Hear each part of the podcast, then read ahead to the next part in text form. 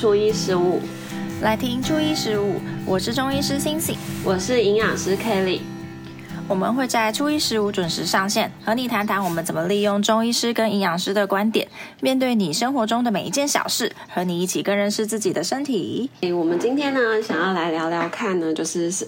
就是在我们营养师跟中医师职业的过程，什么样的人最常来找我们呢？大概就是想变瘦的一些人。对，那其实很多人来找我们，嗯、呃，他们可能已经经过了，比方说运动啊，还有吃很少啊之类的，那还是失败。所以，我们今天就想要来聊聊说，说会会不会是他们漏掉了什么步骤，是我们需要先把身体打底好，才能够去做到的。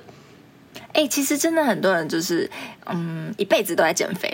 我觉得甚至连可能有时候连我自己也都困陷入这个循环里面，就是啊减一下，可能瘦了一点，大概就这样子，然后放纵，然后哎又变胖了，这样又在减肥，就大概人生中一直在减重呢。对我自己也是，而且我觉得我发现我生从生完小孩之后，就特别会有这种感觉，因为你知道，就是我后来想一想，因为我们都曾经看过自己瘦的样子。大家都从瘦的时候变胖的嘛，所以你一定会有那个印象，所以你一定会想要找回那种过往的荣光啊。所以你会这样把，就是把你的照片放在一个有更衣间的墙上，这样吗？没有没有，不用这么夸张。你只要照镜子，你就会发现你的腰这里多了两块肉，你就会知道说你变胖了。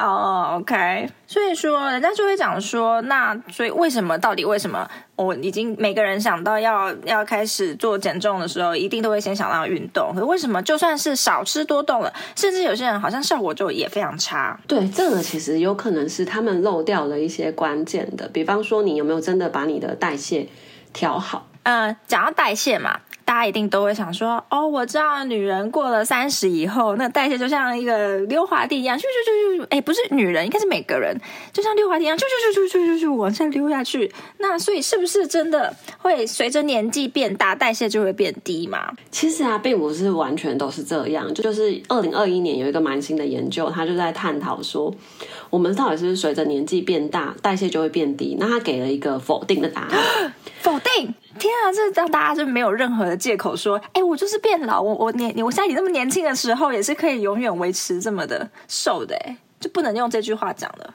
真的不行，因为就是他从一个这个大型的研究里面，六千多个人，然后他就告诉你说这件事情是不对的，因为他是说我们身体其实大概在我们一出生的时候，你的代谢会急速的增加嘛，嗯、到一岁的那一段大概是几米多几寸的概念嘛。就是一吃一点，然后一直 这样。你现在觉得，当你你女儿当时是暴风式的成长吗？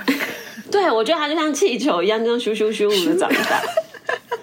那个小小的身体，那个小小的身体怎么装进去这么多东西？没错，好，重点是呢，他们到一岁之后呢，到二十岁，他们的成长的速度会一样是继续在长大，所以它代谢的速度也会逐渐的掉掉掉掉。那它掉到大概二十岁的时候。会稳定下来，就是不会再有那么明显的改变。那二十到六十岁之间，它会一直维持的很稳定。就是到六十岁这一段时间呢，它代谢其实是稳定下来的。那到六十岁以后，代谢才会往下。不过这个代谢它指的其实是说你的除脂体重，就是除了脂肪以外的体重。哦，除了脂肪以外的体重，就是肌肉吗？对，就是肌肉，就是每公斤它肌肉可代谢的能量是不一，是。不会改变的，就是你在二十岁到六十岁之间哦，就效果是效，嗯，那效率是差不多的，就对了。对，你你的就是每公斤的这个肌肉量，它的代谢的能量是差不多的。只要说你的生活的习惯啊能够维持好，那养成一个规律的，就是把肌肉保存好的一个习惯。我觉得这一个前提实在是。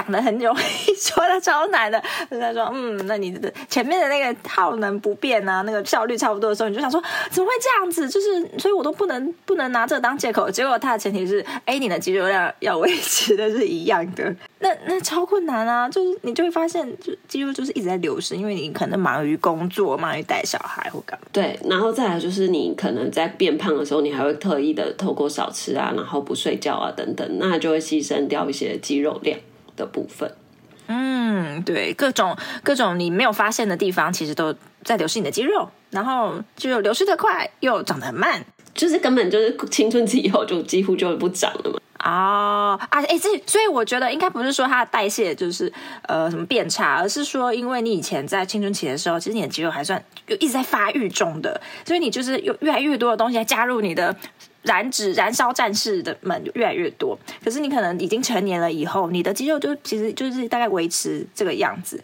就它不会再自己一直生长啦，对，它不会生长，除非你再去给它就是压力啊，你去做一些重训等等的。嗯、但有更多人其实流失肌肉，我觉得是因为可能透过。不正当的减重的方式，或者是说他的睡眠，或者是他少吃多，呃，就是他都不动的这种生活形态。比方说要去哪里，就是随处就是叫个计程车，哎，尊爵享受啊，要尊爵享受，不能流一滴汗，好不好？妆会花。那可是呃，现在的嗯，大家已经已经开始知道说，就饮食其实也跟运动就是都也很重要，但更常会听到有一种说法叫做七分饮食，三分运动，就那。你知道，那那听起来就是啊，我重训的要死要活，可能可能啦，只占了三分三成左右。那这样要怎么样是稳拿稳打的那个七十 percent 哦，怎么稳拿这七十 percent？其实我们先来讲，就是为什么会有这个说法。好了，就是我们的能量的代谢啊，其实在我们身体里面能量代谢的占比大概是六到七成是你的基础代谢率，那十趴呢是你的摄食产热效应，那再来是二十到三十 percent 才是你的活动量。嗯，所以呃，摄食产热效应是什么啊？摄食产热效应的部分呢、啊，其实，哎，如果我把刚刚我说那些东西这样表示好了，基础代谢率就是你要营运一间公司，你基本的这种营运费用，就你开店你就要的人事成本啊，等等，叭叭叭的，最烧钱的固定支出啦，对不对？对，固定支出。但是呢，这间公司赚的都是外币。你 你要把这些赚回来的外币要换成你身体可使用的，赚的都是外币，是会差会差手续费。对，因为我们身体呀、啊，去利用我们这些吃进来的东西，它要把它转换成糖分、葡萄糖、嗯，葡萄糖、氨基酸，然后还有一些脂肪的脂肪酸等等，然后它才可以被吸收嘛。所以它就是要经过这个转换，那这个转换的过程，它就要十趴的能量代谢。嗯。那再来剩下二十到三十趴，就是如果你想要让你的生意做得更好的话，你可能会去下一些广告行销啊，就是你的活动量的部分，这些费用，请网红代言，对这一类。当我们能够把就是我们身体需要的能量能够吃进来，然后让它可以被有效的利用，那我就我就可以消耗掉这七成到八成哦，嗯。但基础代谢率这个东西啊，就是我们今天想要讲的，嗯，其实是。很多人在想要提升基础代谢率的时候，我不知道你遇到个案他们会想要做什么事情？提升基础代谢率哦，嗯，我跟你讲，他们说医生帮我开药，开药吃药。救我！还说对，不然我干嘛出现在这里？我 好像有点道理，讲的哑口无言。好啦，我就是这样的例，sorry，好激进的。开药的话，所以他们是想要他们的代谢能够更快，就是加速心跳变快吗？不不不不，他们还说，哎、欸，医生，我想要代谢变快，可是可是我很怕我会心跳变快，为什么很怕心悸？又怕心悸啊，就是又又会担心自己的健康。好的，然后我遇到有一些可能就是他就是会疯狂的先开始去运动，对，因为大家都说肌肉可以去增加我的基础代谢率嘛，嗯，但其实有一个嗯。有一个数据是这样来，平均下来，就是如果一个健康的成人的话呢，他的这个肌肉的占比呢，大概是体重的百分之四十二，但是它只占了我们基础代谢率百分之十六。意思就是说，我的基础代谢率里面还有百分之八十四，其实不是肌肉长肌肉组成，因为大家都忽略，就是基础代谢率的意思，它其实是你一整天你躺着都不要动，你身体就可以帮你耗掉的能量。所以一定还有更多人在做这些事情嘛？比方说你我们刚刚说到的心跳啊，对，或者是我们的体温的调节啊，或者是你身体的免疫代谢啊，还有就是包含就是你肠胃的蠕动啊，这些只要它能够正常化，才是就是真的要能够提升你基础代谢率的根本。嗯。有些人他可能很认真运动，可是他就是吃还是继续吃炸鸡啊，肠胃都烂光光了，所以他也不会瘦哦。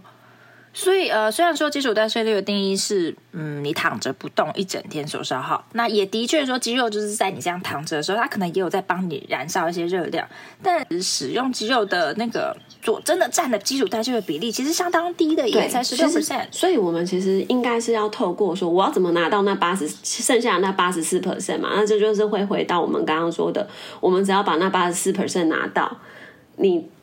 你至少就会有，刚刚我们说总共基础代谢率如果是七成，就大概有拿到了六成，快六成，然后再加上摄食产热效应的十 percent 都拿到了，嗯，这样就会可以稳拿七十分。哦，所以这就是那些。七十分，我们标标准很低，只要七十分就很开心了。哈哈，其实其实 我现在讲完这句话，我突然发现没有啊，这我超难的。所以这怎么拿到七十分呢？这个部分可能就是我们在营养学上面啊，我们在减重上，我们其实比较强调的就是说，你怎么样先去观察自己的身体，比方说透过健检的报告，然后还有你个人的感觉，我们会去评估，然后跟你拿到的 InBody 的那个数据，把这些东西综合起来，然后去观察说这个人他可能会有的一个体质，那适合什么样的一个饮食。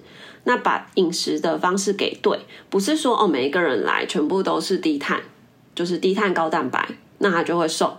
对，就是适合每个适合每个人的减重方式，应该就是不太一样的。不是那一个人用这样瘦超多，就代表你用这个方式也可以瘦超多，或是会瘦得很健康。没错，那有可能你这个阶段你需要一个比较低碳的饮食，那下一个阶段你可能会因为，比方说有些人就是他肠胃蠕动。那一阵子很烂啊，就是压力很大，所以他肠胃都坏光了。那他可能就要去吃一个比较，呃，可能是比较低脂，但是比较软质的一个饮食。我们可以这样子去搭配。嗯，其实是非常多样化的。对，其实是很多样化的。然后这一些呢，都是在这种热量赤字的压力的，呃，热量赤字的一个条件下。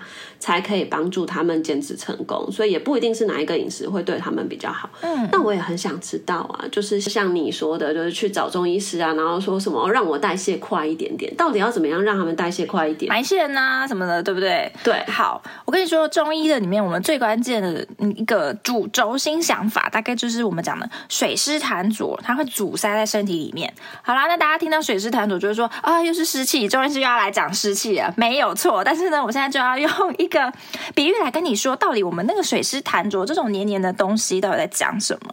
首先呢，你可以想象我们的身体就像是你厨房的排水管。对不对？你厨房排水管，你就会丢一些垃圾，不是垃圾啦，厨余啊，尤其是那种带油的厨余，你把它丢下去的时候，那这就相相当于是你喂你身体吃一些油炸物啊、甜食啊，或者是各种呃，它含有比较高脂肪成分或是糖类多的，像是面包这种东西。对，久而久之，它就会在你的水管里面形成了这种黏腻的油块，啊，粘在上面就冲不掉嘛，所以你才时不时都要来通一下你的那个排水管。而这个东西它卡在那边，对，就卡就塞在那边嘛，啊，塞塞塞，越塞越多，那个管子可能就会被撑大，那个这个样子就像是你的体态就变得很胖一样，对不对？肚子超大，对，肚子超大。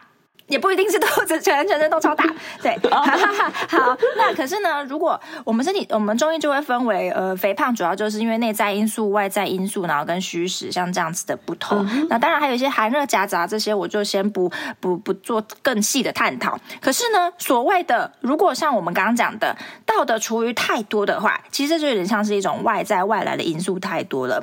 这就像吃太多太油太咸的话，它会造成我们可能胃火就会比较旺一点，因为你这是一些重。重口味的食物居多，那胃火旺的时候，你又会形成一个你很容易呃，怎么吃都吃不饱，就是你可能会没有什么饱足感，但是你身体已经是超饱的喽。对，那像这种时候就是肠胃都塞住，对，塞在那边了。那这是一个外在因素。那还有一个也很常会忽略掉，就是一种压力大的东西，因为它压力大会造成我们的心理，你会想象，你就会觉得整个整个东西都会脑部有胀胀这种感觉的时候，其实它也可能都会是属于一种肝火比较旺的 fire 烧啊的那个。我知道压力大的时候，要么就是不吃，要么就一吃起来就很狂。嗯，对，压力性进食就很容易就会是造成一个肥胖因素。虽然我们今天并没有，并没有很深入的探讨这个压力性进食这件事。好，那这是比较好理解的。倒的厨余太多，这个外在因素，然后是一种湿，就是一种嗯，有真的很多东西的这个感觉。嗯，但是但是，我觉得中医的很比较厉害的场上的地方，其实是在如果你本来的排水管的品质就比较不好，例如它的口径比较小啊，或者是里面有破洞，或者是你就用了一些比较便宜的原料。哎，好，不管，反正呢，它这个样子就有一点像是你的消化功能本来就比较差了。哦，那吃进去的东西你没办法被消化掉，甚至还有可能便秘排不出来的话。这种我们就属于是你的脾胃比较虚，比较没有办法运化运作的这个类型，或者还有另外一种，就是呃，就跟的是你自自小身体就没有特别好。代谢就真的比较差，是从这是先天的那一种，那我们就会比较偏是叫做脾肾阳虚。这个肾就是人家讲肾亏的那个肾，不是指肾脏，而是指我们先天的一个嗯能量的概念。那这种人就会比较是体力差又怕冷，他但他看起来又胖胖的，他看起来就会比较像是白白胖胖的那种类型啦。所以这就是比较属于内在因素的。好啦，那中医现在就要讲。我现在介绍你这个肥胖的概念之后，那中医要怎么进场？中医呢？如果对于这种实证的人，那我就是你的威猛先生。我的威猛先生进场的时候呢，加进去，好不好？拉就把卡在里面的东西排掉啦。那我们就会用一些像清热啊、泻下，可能是你比较常听到的排便消水肿的药物。那、oh. 或者会有一些行气呀、啊、推动你的肠胃蠕动这些药物。对，其实就真的是在在前面那边通啦，再用那个通马桶，不是通马桶，通水。水管的东西在那边抽抽抽，制造负压。对，那还有 制造负压。但另外一种，可是另外一个，我们刚讲虚的这个部分，你的排水管品质不好的。哎，这时候我就又变成了台湾水电工星星，然后我就会来帮你修补你的排水管。例如，我可能会用一些补气呀、健脾胃的东西来帮助你消化。那其实你消化代谢好的时候，你你自己水肿也会消得掉。那再来还有一个更强大，但就是换一些比较大口径的管子。哎，你就真的是一次可以进比较多的东西。这时候就像是一些比较呃比较有名的啦，可能像是拉高代谢的那种麻黄药物，那它可能就会帮。助你增加你的心脏输出或是兴奋交感神经的作用。不过呢，大口径管子实在是，呃，它成本也会比较高，所以是这个成本一直是对你的身体的成本也会比较高。所以通常我们的用量是不会太大的，要节省一点用哦。那我想要问一下哦，如果是以这样子的话，这三种啊，不管是威猛先生水电工，还是要帮他换管子，这样子的话，他们减重的速度会有什么不同？哎，我跟你讲，每个人进来一定都会说，因为那个很多中医诊所外面就会挂。狂贺，叉叉叉一个月瘦什么三十公斤，然后就是或者谁谁谁一个月瘦几公斤这样子。呃，当然有些人真的是就是瘦的这么快，可是我只要跟你说，你要先看你到底是有多胖的。哦、你如果就是呃明明就没有这么胖，你可能例如你的适当这呃应该说。理想体重大概是五十五公斤好了，那你现在是六十公斤，你你觉得你有可能就是像他这样狂喝瘦那么快吗？不行哎，五十五公斤瘦三十公斤就剩二十公斤，对、啊，二十几公斤。你不要以为人家不是，我跟你讲，我发现他们会有这种想法，就是人家一个月瘦三十公斤，然后呢，因为他只需要瘦大概五公斤，所以他就会除以就是除以六，就会觉得哦，那我大概就是六分之一个月就可以达到这个效果。我就想说。我听你六分之一个月不到一个礼拜，太多，对对对，还不到一个礼拜哦，然后我就会觉得很好笑。这可能拉肚子比较快，没有呃拉肚子，但是可能还还没有那么多宿便在里面呢。对，然后让这种东西就是你你要看一下你到底本来有多肥胖啦。那你虽然每个人都会拉着自己捏着自己的大腿说，哎，没有医生，你看我就是超胖。可是呃，以我们客观角度来说，有些人就真的是其实是没有到这么胖的。但如果你真的是就是破百的体重的话，我也会觉得，嗯，你讲有些人会说，我们一个月大概就瘦一到两公斤这样的速度慢慢瘦下来嘛。可是，可是如果你真的也是破百，体重超标非常多的，我也会觉得你可能要要一个月就是要再多瘦一点才可以。就是我会看人的状态，嗯，就是每一个人的速度会不太一样，这样子。我跟你说，我就是有一个患者，他的确是破百没有错，然后他就说他要靠他的意志力，嗯、他来强，他来的时候一直强调说，医生我的意志力很够。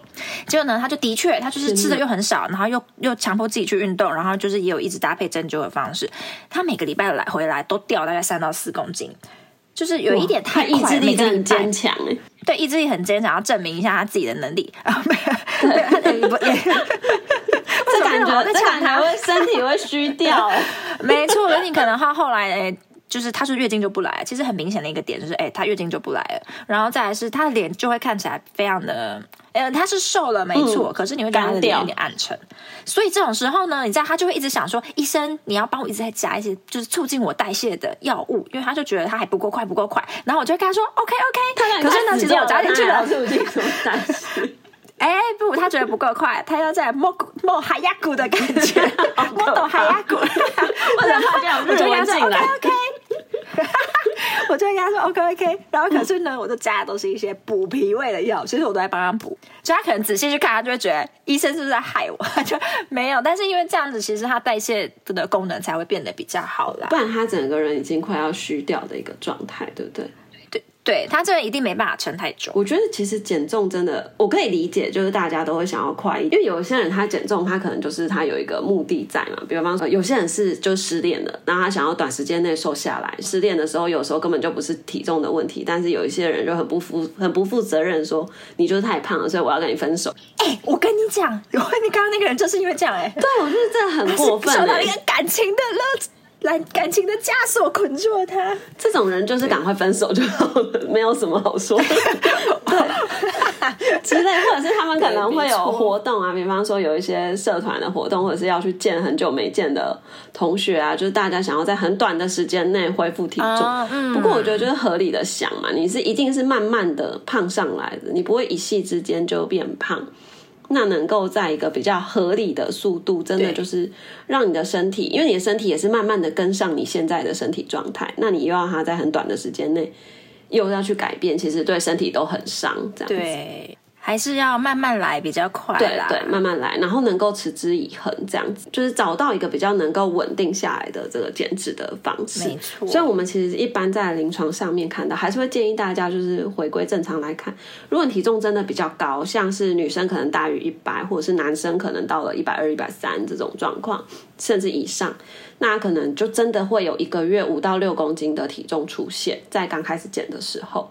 那不然的话，一般基本上呢，其实每个月每个人的减重速度还是不大一样。但是二到四公斤是卫福部建议，就是一个比较合理的一个减重的速度。哎、欸，我跟你说，因为像两公斤这件事情，就是其实你一个礼拜也大概就瘦零点五左右而已，大家就会觉得哦，这应该就只是一个波动的状态哦，然后就有点呈现微放弃。可是，可是其实你持之以恒，它是会一直下降的啦。对，而且我觉得，我觉得重点就是说你，你你你这些改变的过程，你这些数据是要可以监测，然后你要去能够了解说你自己吃的东西跟你的活动啊等等的。它是真的造成这个结果，而不是说哦，你只是盲目的一一味的少吃，那这样子你就可能真的只会觉得它就是一个波动。我今天少比较少吃，所以我就瘦这样子。嗯，所以我们今天要讲的呢，其实是告诉大家说哦，你在要运动之前呢，你有没有什么事情是可以先打底先做的？就是比方说你的身体的器官的代谢等等的。那我们不是要大家呢，就是从此之后就不要运动，运动没效，不是要讲这个的。重点是你要能够把运动跟饮食都能够搭配好。那饮食上面呢，其实还有很多可以注意的地方，一定要先留意，就是说吃适合自己的东西，然后选对一个适合自己的减脂方式，才能够长，就是永续的维持下去，这样。没错，那像我们下一次要来讲，下一次呢，我们就是要就今天的这个主题来告诉大家，我们在临床上最常看到的一个问题就是肠胃的蠕动。其实刚刚就是包含就是肠胃，对威猛先生的中医师，还有营养师，其实都是一样的，应该叫威猛小姐哦，威猛 小姐中医师，对，就是我们强调的，就是其实把你的肠胃调整好，真的就是可以瘦得很不错。所以，我们下次就要来讲肠胃的代谢的部分。那我们今天就聊到这边喽。如果大家希望那喜欢我们今天的主题的话呢，可以帮我们点五分的评价，然后五星好评刷下去。对，五星好评刷下去。那我们下周见喽，拜拜。拜拜。